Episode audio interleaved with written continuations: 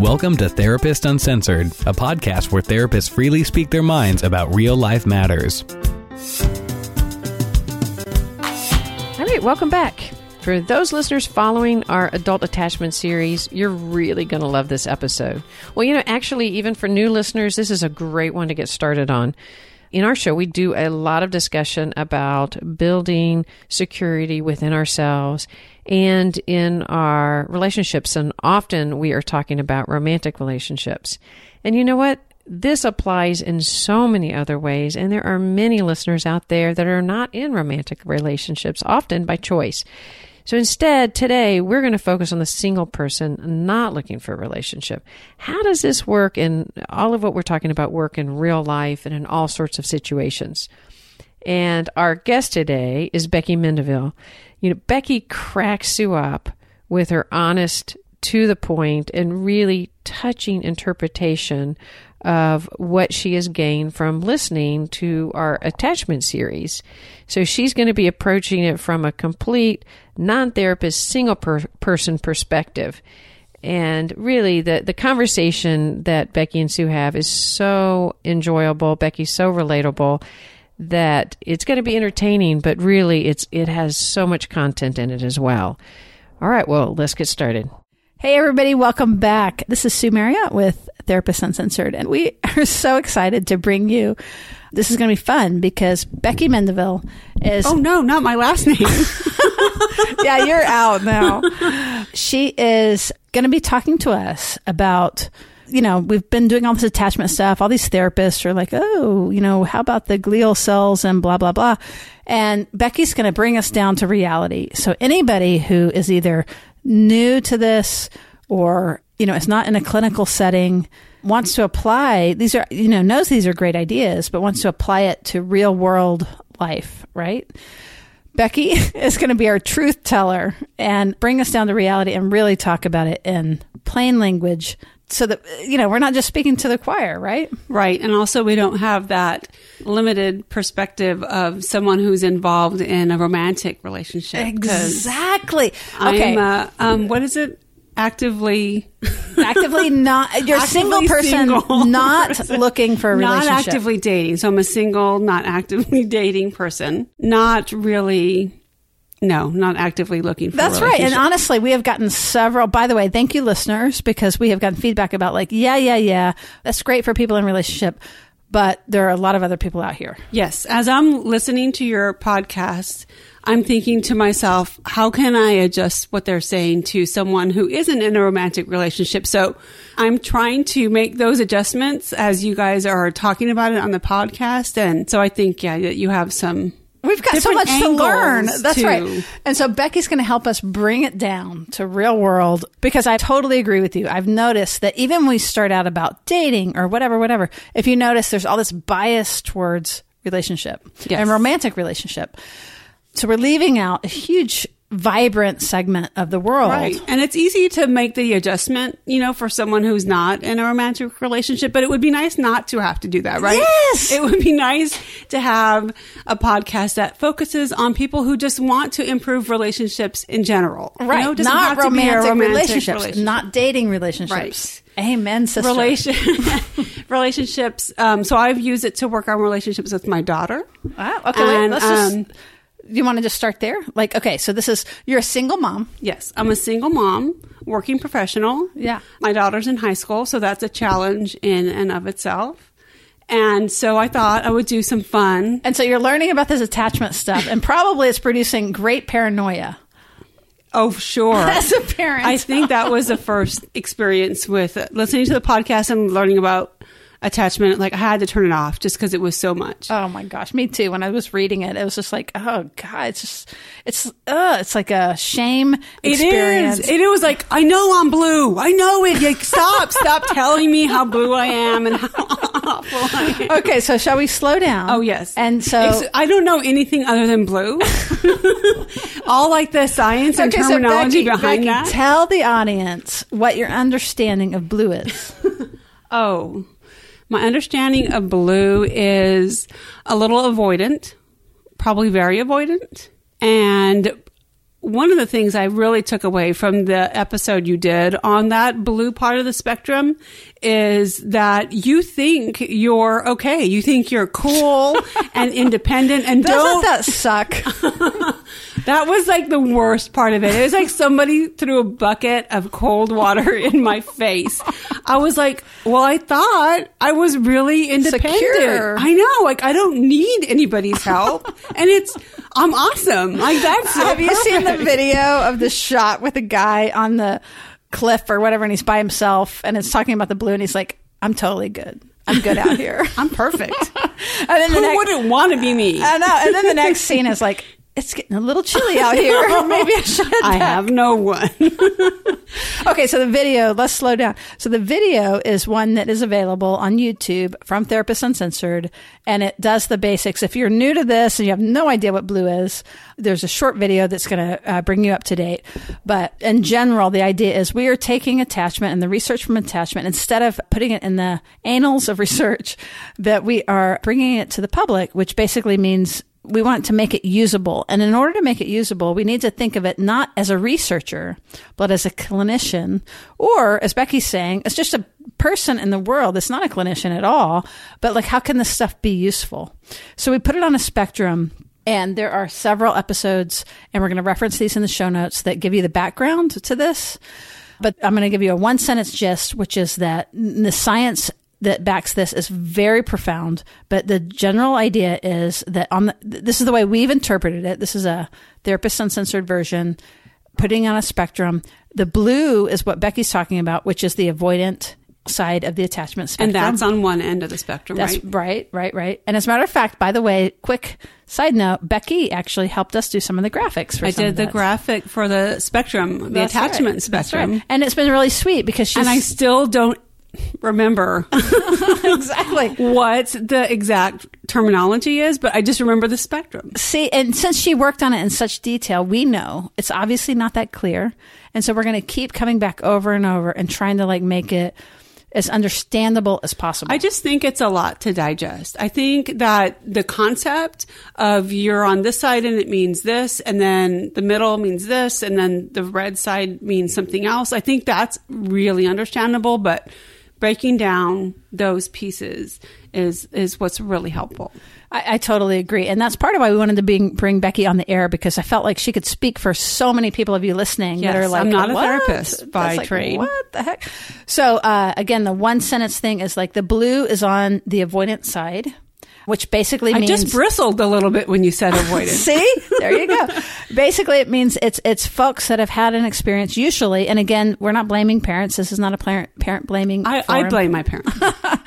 but because probably they had their parents, and we could run it all the Oh, way up yes, the it goes all generational the line, back. right? So this isn't promoting any problems like that, but it really is more promoting empathy. Like if you had a parent that wasn't comfortable with affect and wasn't comfortable with soothing and comfort and feelings, then you learn to basically reduce your feeling sense and instead like get in your head and be like i'm fine. Everything's good.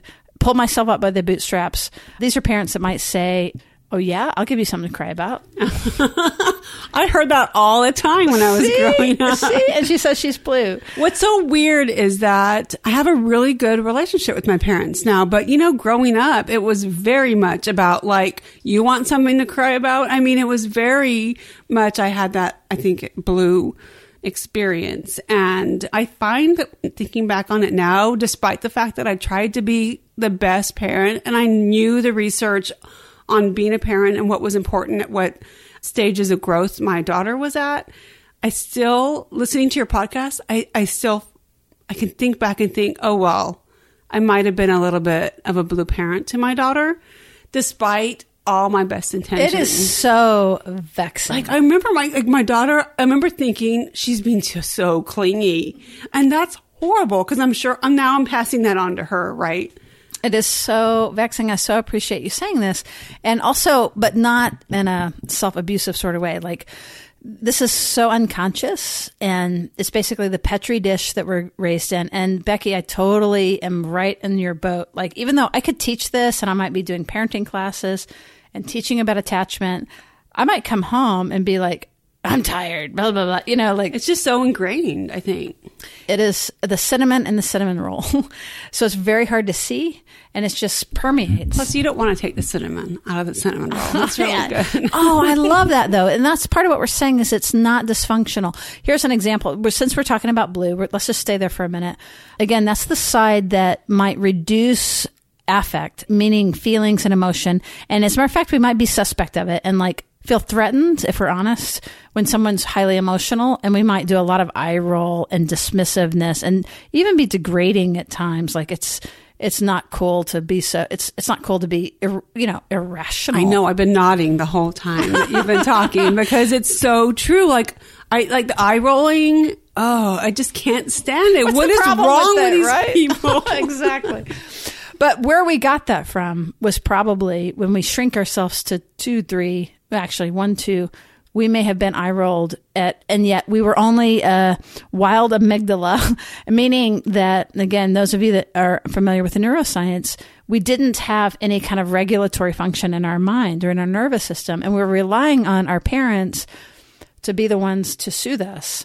And so if our parents unfortunately had the experience that we're talking about, that Becki and I are talking about, where there was a little bit of a like, why are you crying? Right. Well, my parents are both educators, so they were teachers. They had students all day long, and then they had to come home to four kids. I mean, I can just imagine that they just kind of try to tamp us down a little bit and be like, "We don't, like, we don't really want to We hear." don't do, we don't do this emotion thing. Right. We're we're we want you to be, you know, seen and not heard and that whole kind of thing. So I, I get it. And I don't blame them. Uh, Totally. And this is not a parent blaming thing. However, if you can notice in Becki's, even in Becki's language, that probably somebody who had had a more ser- secure experience, if you don't mind me saying, because again, I'm in your boat, right? Entirely. I had a mom that worked full time, I had a disabled parent.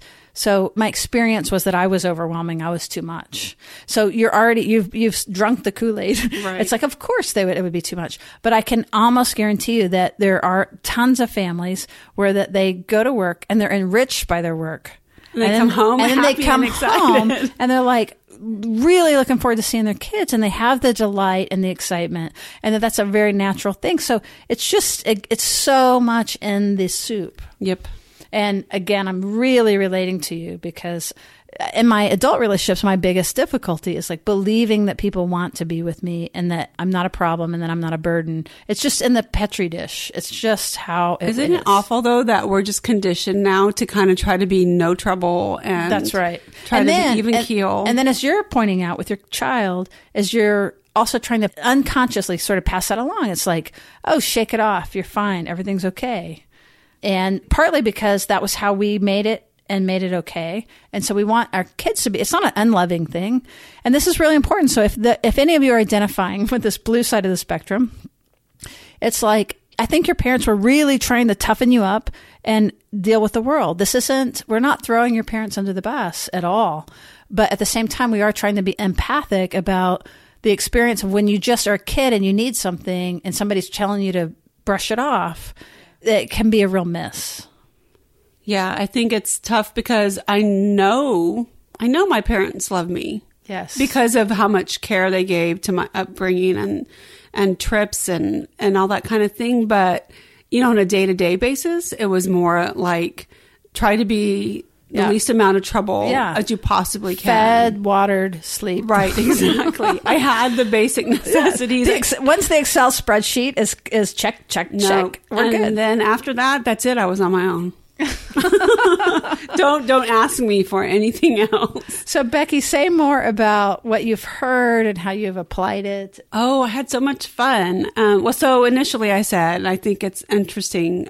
My first reaction to finding out that I was part of the blue spectrum, The Blue Club. I was part oh of the my Blue gosh, we should have a club. It was so interesting to me because I was listening to the podcast that you did on that blue side of the spectrum, avoidant, I guess is what you call it. Avoidant, dismissive. Um, Indigo. I had a client come in and tell me, "Hey, I heard that. I am not blue. You think I'm blue, but I'm actually indigo."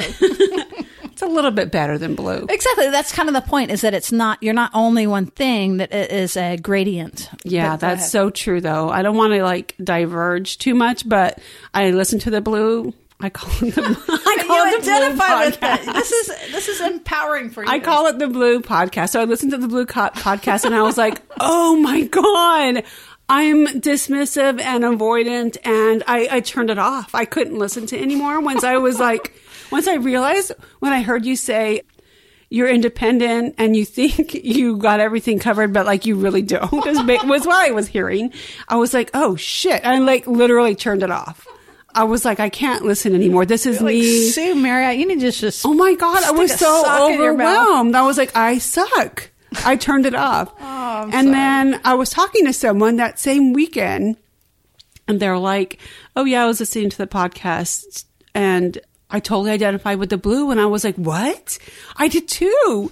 And so, like, it was so weird to talk to somebody who had listened to the podcast, the same one I had just listened to, and they related in the same exact way that I did it was really nice. And so it kind of, I think, got me back to the podcast to listen to the rest of it. well, let me ask you this, Becki. Did it feel shaming and how we described it? Like, it's why you needed to turn it off. Did you have a shame experience? I don't think I felt shamed. You know what I remember feeling was overwhelmed. So it wasn't a shaming feeling, but I did feel so overwhelmed with It sounds like Um, insight, like you were beginning to reflect. Yeah, like all of a sudden I realized, oh shit, like I don't have it all together. it's all a facade. Amen, sister. it's all a facade. I'm not independent. I'm, I don't know what zipped up is what you like to say. And that like broke my heart a little bit. and I felt like such a failure. Here I was. I thought I had it all together. I don't need anybody's help. I am doing my own thing and I, don't got it under control. Relationships. I, don't, need, anything anybody. for anybody. friends, whatever. friends are only good for margaritas. But then I realized it was actually something that maybe needed a little bit of adjustment, maybe some work. And so that's what this conversation with a friend who said she was also blue had the same kind of experience, a really similar experience to me. Made me go back to the podcast and think, well, maybe I need to keep listening and find out do I have a chance at surviving any or hope for me whatsoever? Yes. Can I overcome this blueness? Okay, so we can freeze. So notice that as someone who identifies as blue, that when you get emotionally upset, what did you do? I shut it down. Ah! I said bye bye.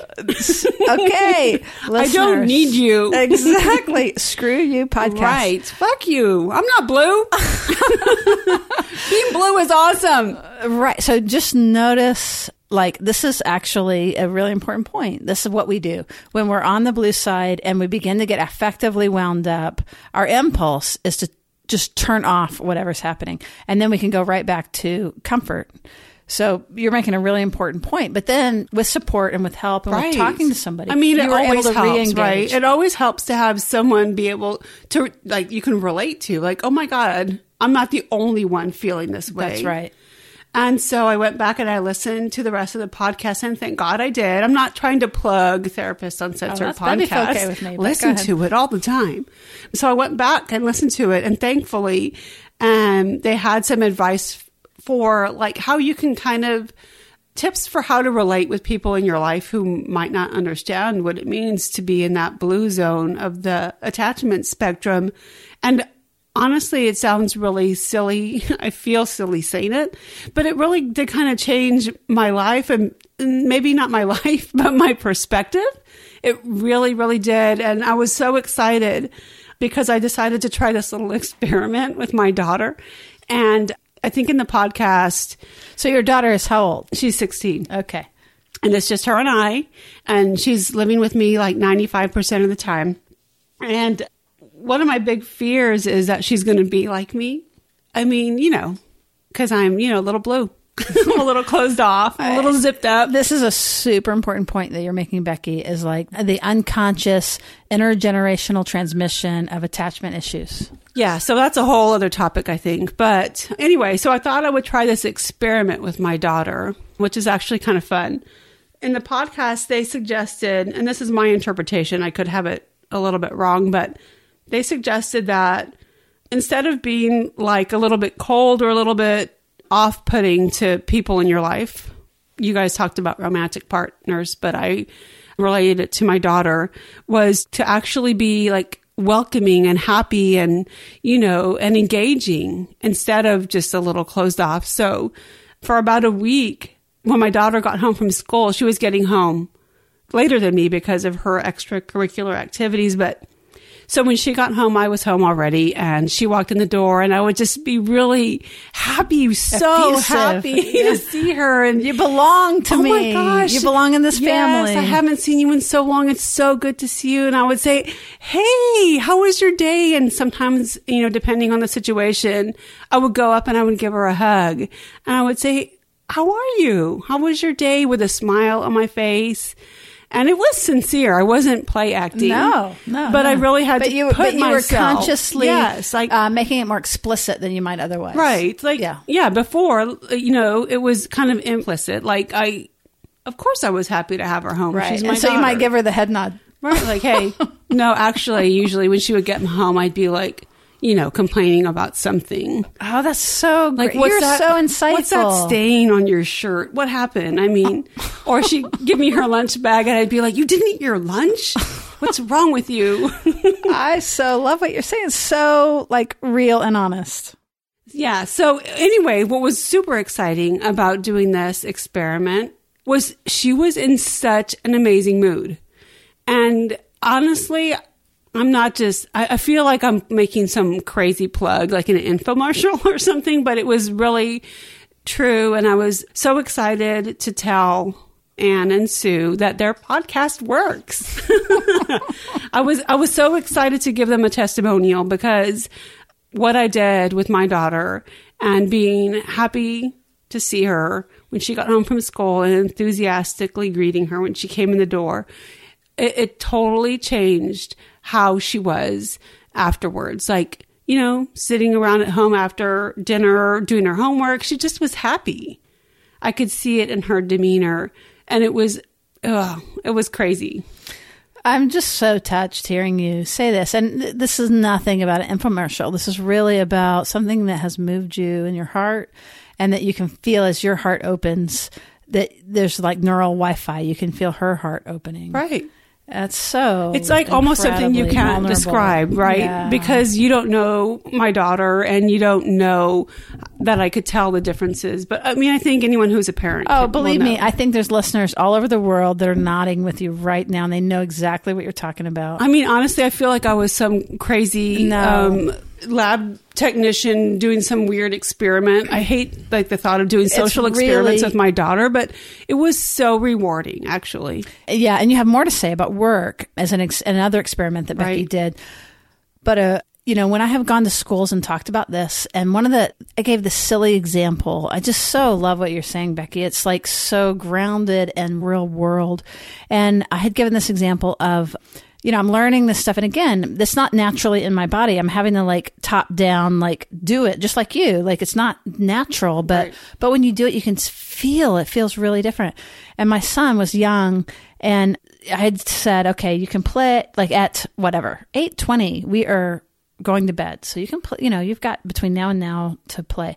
And so I come in at say 820 or 815 or something. And I'm like, okay, let's wrap it up. And he bursts into tears and he's just like, but I'm not ready, you know? And because of this training, right? Like my natural thing would be like, well, tough. Like I'm, you know, I want to go to bed. Like you have, but instead, so I'm like, well, what do you mean you're not ready? And so I began to try to join him and try to find out what his experience was.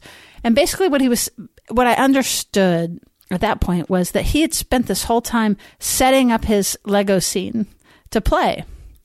And so that wasn't counting as playing. right?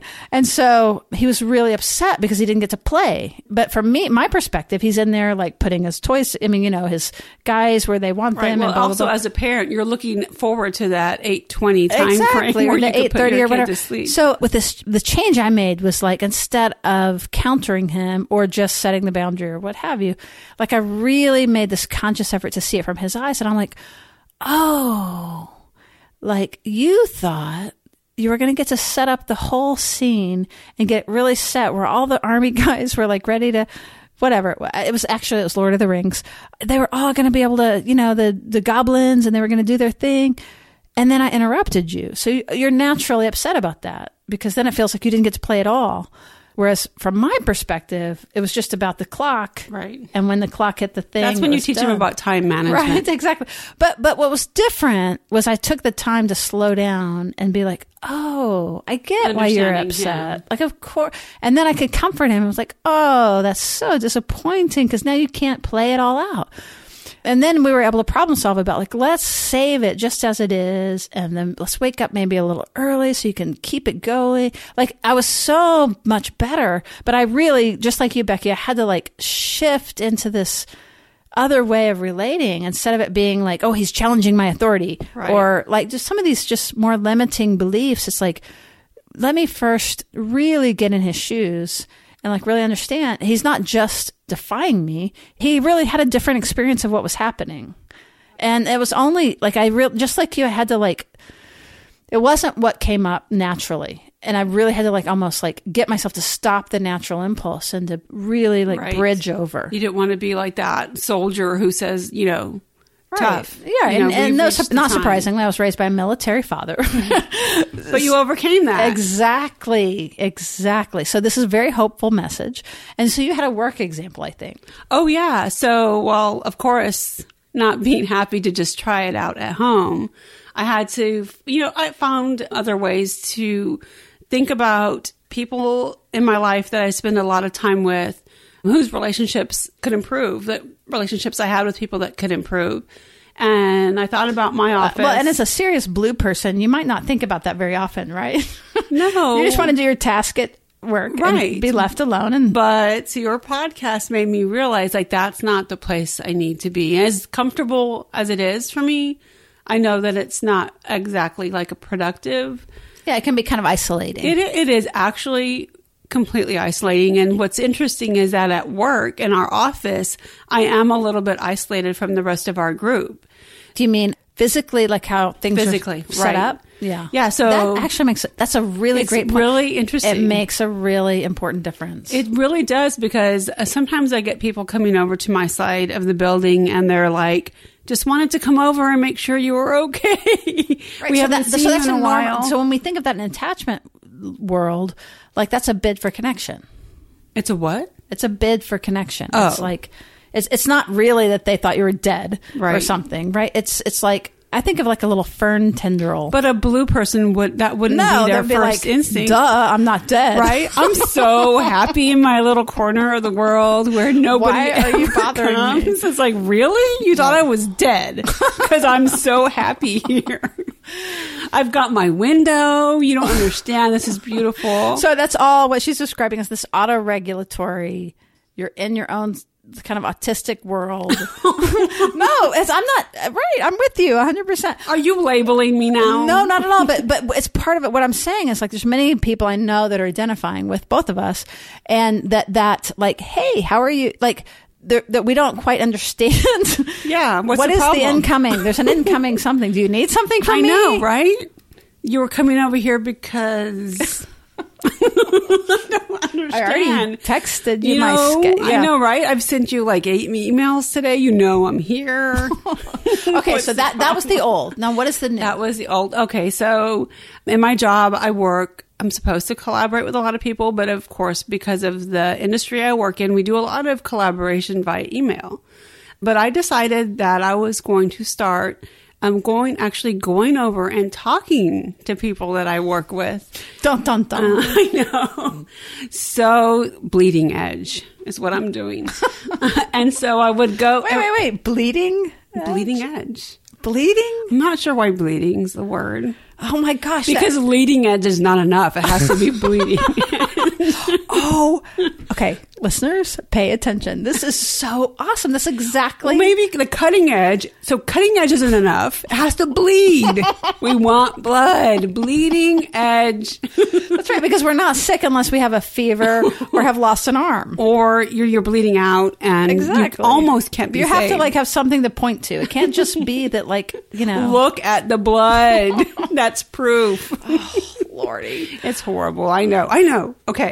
It's almost as bad as synergy, I think. Synergy. Have you you've heard synergy, I hope. I don't know. It's, Synergistic? No? You're I mean, I know the word, world. but I don't know what you, how you're referring to it. It's horrible. you know, people want to come and create synergies with us. it's so useless. Is that kind of like is that kind of like morale? As a blue person, I'm like, I don't need synergy. I just got to do my job, and I'm good. What is my task? I my know. Excel spreadsheet. Check, you, you are getting in the way of my Excel check. spreadsheet. Synergy does not fit in You any told category. me what I had to do. I wasn't told synergy was part of it. Change my job description and If increase my salary. if synergy had been part of it, I would not have taken this job.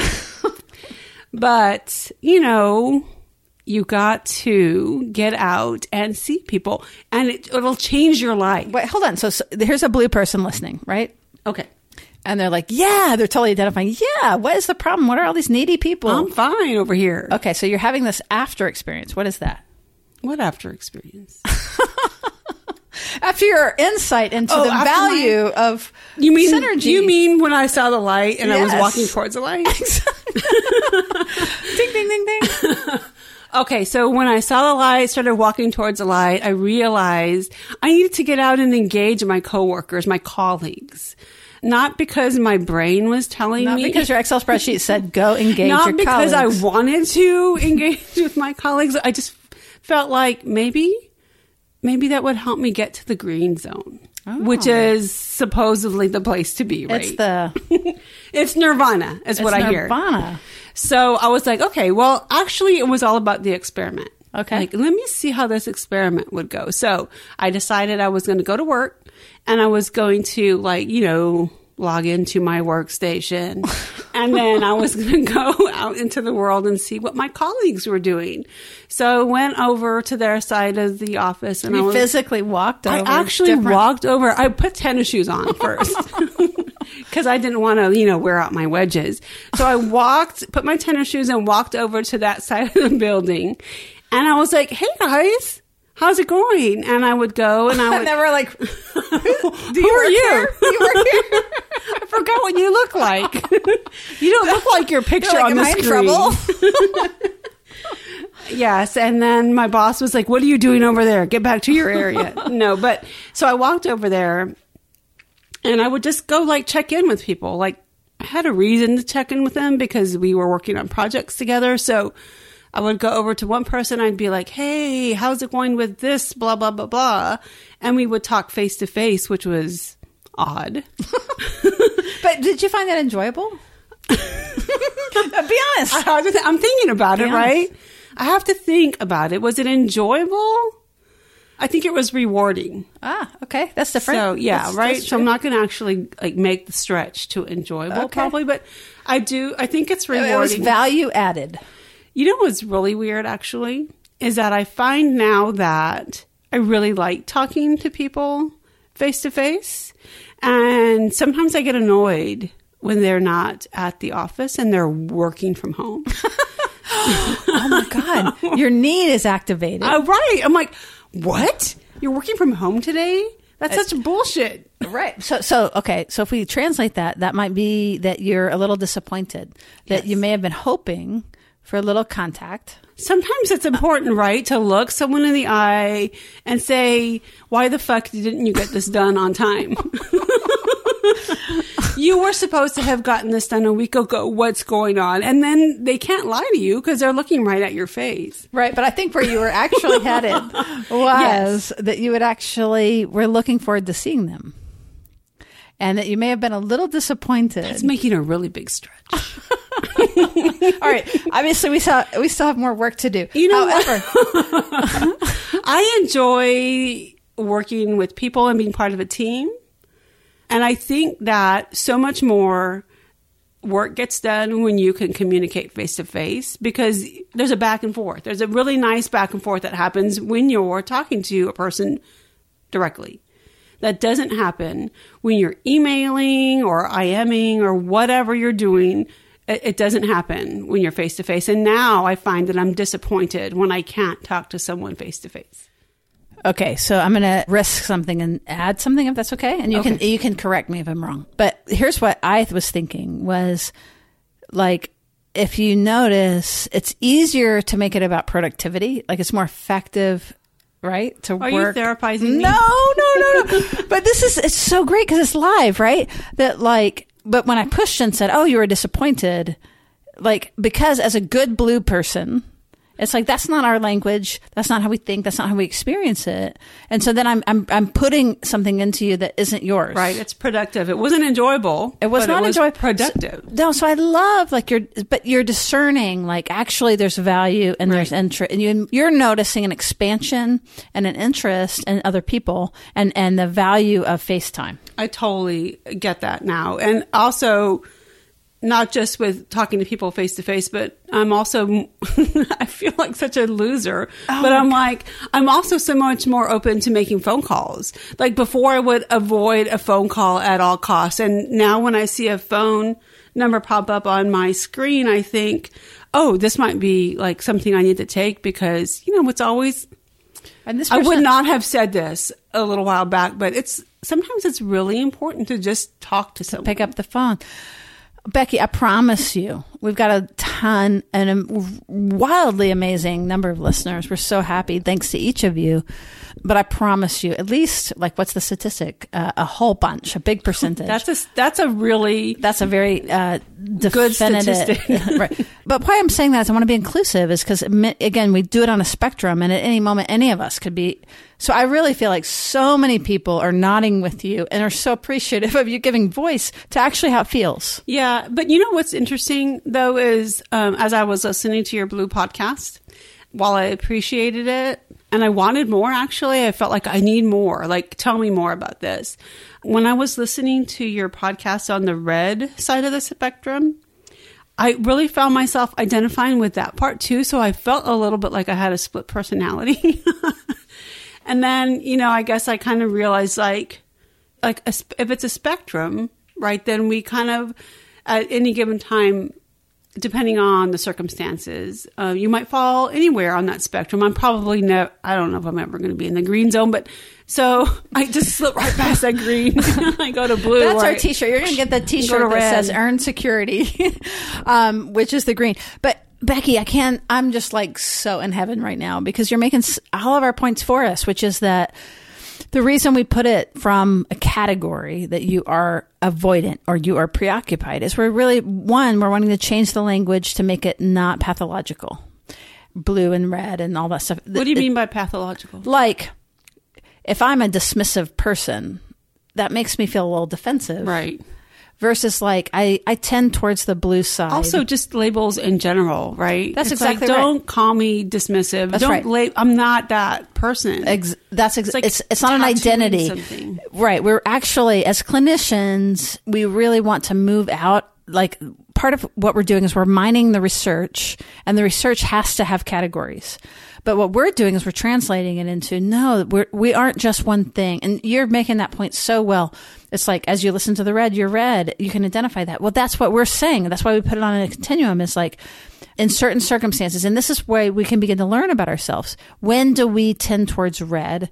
Like, so for me, I'll give you an example is that like if I'm mildly aroused or threatened, like if it's just minor, what would be like a threatening event for a blue person? well, let's just say I don't want to be a blue person, right? Or I don't want you to be a blue person, but Right. you might tend towards blue. right. That's different. Uh-huh. That's where you kind of live. That's right. But what I'm saying is that like if the threat that I'm ex- and again we're Maybe usually like a social situation because I know that's what f- makes me feel threatened is someone inviting me to a party where I don't know. Right. It's a mild everybody. threat, but it is a, Right. But it's going to then activate you into more red because now you're like interested in connecting, but you're nervous about it. Is that Right. right? Right, like so if anxious. it's a if it's a mild threat, this that's how it is for me. Like if it's if I'm mildly threatened, I'm going to get more preoccupied. Mm. But the higher threat, if I'm at, and we don't typically say, "Oh, I'm being threatened right now." It's we just enact the blue and we enact the red.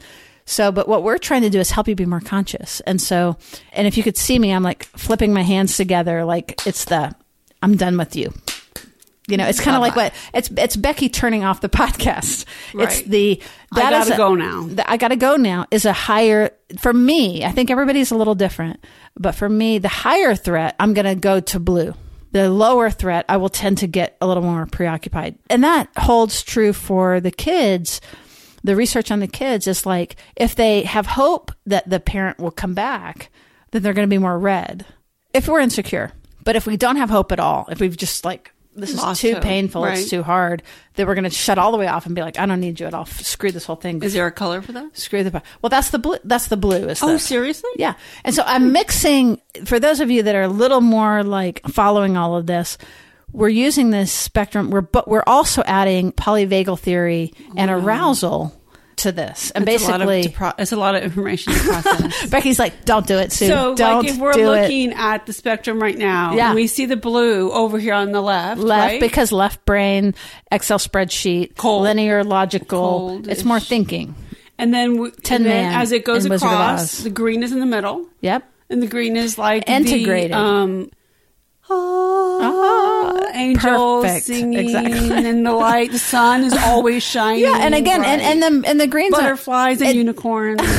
But it doesn't mean that we're so happy. It simply means that when We're not when crap, activated. Well, when when crap happens, we can be dismissive or be avoid. It's we're flexible. The the more you're close to the middle, you're flexible in how you respond. so if you you're in the green zone yeah, and some like shit hits the fan, right. What what are you going to do? Well, again, it depends on the shit. but like, for example, a secure person, which is what Becki's saying is in the green zone, gets into graduate school, works really hard to get there. Guess what it does? It makes you preoccupied because you, your whole job is to figure out what it is the professors want from you and to give it to them. So that's just an example of like, you're still a secure person, but you're going to get very attuned outside of yourself. And so you- what if you're a secure person and you're in the workplace and you get a promotion and you get activated because of the expectations that are put on you or Yeah, I mean that's a great example. So if we have been raised in the green, then even if we get a little preoccupied or a little blue, if we get a little red or a little blue, or if we get a little bit where we're um, more reserved and um, we hold our cards close to our chest, or if we get a little more activated, the, the idea is that we're flexible and we're doing that based on the environment. And that very quickly, as the environment resolves, we're going to move right back to green and be able to go like, oh, I got really nervous. Okay, so it's totally It's normal flexible. to to be kind move. of in your natural state that you're in the green zone. That's right, but you but move. if stuff happens, you might go red or Yeah. towards the red or towards the blue for And that's healthy. for a little bit. That's considered healthy. and then you kind of regulate and That's get right. back in your natural state of green or whatever. That's exactly right.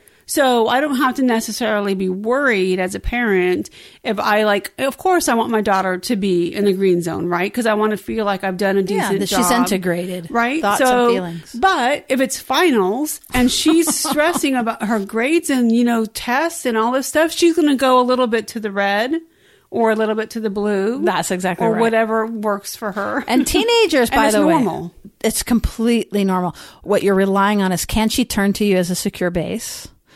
And like when she's in trouble, does she talk to you? Or does she find another secure? Because as they get older, it's not always us. It might be a girlfriend or a boyfriend Right. or whoever. But basically, can she use relationships? Does she have someone to talk can she, to? yeah, is she able to return to someone that is, that she feels safe with? So what would it look like if she didn't have that person or people in her life? Well, that might be where the, there's more, like what we're describing is that, like, if you can fluidly move along the whole spectrum, you're in good shape. But as we get further out to the edges, more and more blue, more and more bright red, we get more inflexible. And so basically, what that's a sign of is that how we see ourselves and how we see relationships is, is kind of um, monotone and we distort it a little bit. So somebody might say, "Hey, babe, I love you," and they might hear they're just saying that because they know that I'm mad. Or you see what I'm saying? Yeah. Like things get distorted, and there's not so much flexibility. It gets it's it gets either like amoeba like on one side or very. And does that go back? I mean, once like maybe the threat or the uncomfortable, like stressful situation gets removed, would that go back? Or would they still hang out in that area? Well, if you're actually talking about true attachment disruptions, Mm-hmm. we will kind of gravitate, and we're not even talking about disorganized at this point. attachment disruption would be something like your parent leaving or your a divorce or something like that, or Uh, those are possibilities for sure that can cause some, but really attachment disruptions happen between zero and two, oh, okay, very early. So it's the petri. It's basically So if my daughter's life was stable and pretty happy between zero and two, I don't have to worry about her. I know your daughter and love her dearly, and she's a very solid kid. And Thank God those zero to two years were they- pretty good. Yeah, then. exactly. And also, even if your zero to two was difficult, our brains are very plastic and we can continue to grow. And what we want to do is hang out more in the green more often. And then as we shift red or blue, like sort of understand more like, oh, I'm, God, I'm really nervous. Do or, you need to really focus to make sure that the, the hanging out in the green is happening? I mean, is that like- that's like a goal of yours with making sure life isn't too stressful Well, as much as possible? So, Becki, I think your story is the most beautiful story of like the beginning of this. Like, you can have more, and that you didn't even know that you needed more. But like as you as you gain more of like this interpersonal connection, you can find it rewarding. So I think that's where we're going with all of this is that like if we tend to be a little more in our head, we get to feel more vulnerable with people and feel safe. And then if we're a little bit more like chaotic and amoeba and uh, up on the ceiling, that we also get to feel more grounded with ourselves. And we don't have to have that person validate that we're okay. So that's the rough idea. So all of that is fantastic. And I love, love, love these examples. And one of the things Becki was really proud of is like, I can't remember if we said this already at the beginning, but like, this is about single people that aren't looking for romance, but that have real relationships in the world and that this science can impact everybody, not just, it hasn't, it's really not about just romantic relationships. We can also apply this up like to our parents and down Well, to our a- kids. That would be interesting. Yeah, podcast. and and there's another podcast that we mentioned. All of this we'll put in our notes, but about aging and and attachment and how that again our attachment issues get stirred up more when we're in threat. So it's not like when everything's good. We probably all look pretty good, but it's actually when there's threat. So when people age and they begin to, their bodies begin to lose function and their minds begin to get looser, their attachment stuff comes up again. Just like in a breakup or birth of a child or, you know, our child hitting the age we were when we were had our trauma, all those things will reignite the attachment issues. It doesn't mean that you haven't worked on them in therapy and that you haven't done great work. It just means it's another. I think of it like instead of like a circle, like, oh, I'm good. Oh, crap, I'm bad. Oh, I'm good again. I think of it more like a corkscrew. So like I'm good and then like oh I'm in the dumps and I'm all these things are happening to me. But when I come back out of it, I've moved forward because I've learned from there and I come back out at a different place. And even if I go back down, it's all it's progressive and I'm and I'm mapping my internal world better and I'm also mapping you Becki better and people close to me better so that I can feel more secure in the world. So if you don't respond to my text, I'm not going to be like Becki hates me. I might say Becki's a little overwhelmed and this is what Becki does. Yeah, it's interesting that you mentioned the corkscrew time because um, when when I was in college, because we want to have a glass of wine, is that why? Well, what it made me think of was when I was in in college and I was um, taking classes on literary theory. It seemed like we always defined female time as cyclical and male time is linear. But now you're introducing this concept of a corkscrew, which I think is super super interesting because you know I do kind of Non-binary. I do think that it's not just as simple as linear. So I think linear might be linear with some hills or something. Some Man, mic drop. You just did great. I mean, because everything's going right towards non-binary, uh, really like all these different places. And so this idea of the attachment spectrum is the same thing, right? That it's, there's nothing linear and there's nothing circular. right, It's both. It's a it's a hybrid, right? It's a hybrid, that's I right. love. I mean, I feel kind of silly doing it, but. It seems like spectrum uh, applies to so many things. I saw, I listened to this interview where they were talking about psychosis being a spectrum Mm-hmm. also. So, you, Oh. you know, you're not just psychotic or not psychotic. It's a spectrum of psychosis. yeah, I, I Pick where you definitely have been psychotic in moments in my life. it's not that easy. You can't just say. And I think that goes for everything sexuality, you know, you name it. That's right, gender. And just to wrap up, like that's a really great example of like why that the blue saying like I'm good. What's the problem? That you can hear now that it's deactivating curiosity. It's deactivating the spectrum by just brushing your hands and like, what? I'm healthy. What's the problem? Well, yeah, like when you talk about, you know, zipped up, like imagine being zipped up in your mummy sleeping bag Exactly. and you have no exposure to the world at all. Zipped up You're in your good. mummy. Exactly. But you're also not getting anything. You're not. There's nothing else happening. There's no continuum there, right? Right. You're just. It's this isolated. So we are ruining blue for so many people in this moment, just like it's been ruined for you. Right. They say the AA ruins drinking. You cannot This podcast anymore. is going to ruin avoidant attachment. There'll be no more zippers. And on that note, I think you have been so wonderful to make this point and from a different perspective. We so appreciate you, Becki Mendivil. Why do you keep calling my name out like that? Because I want the world to know. I'm going to get all these Facebook friend requests now. I don't know what I'm going to do. so if you would like to find Becki Mendivil, you can check the Facebook. show notes and we'll see if whether or not she actually adds her contact information Yes, please check out my uh, Bumble profile. And And you know what you all should do? You should all like try to find her and, and like give her kisses on the cheek or just like adore her and stuff to like mess with her blue status.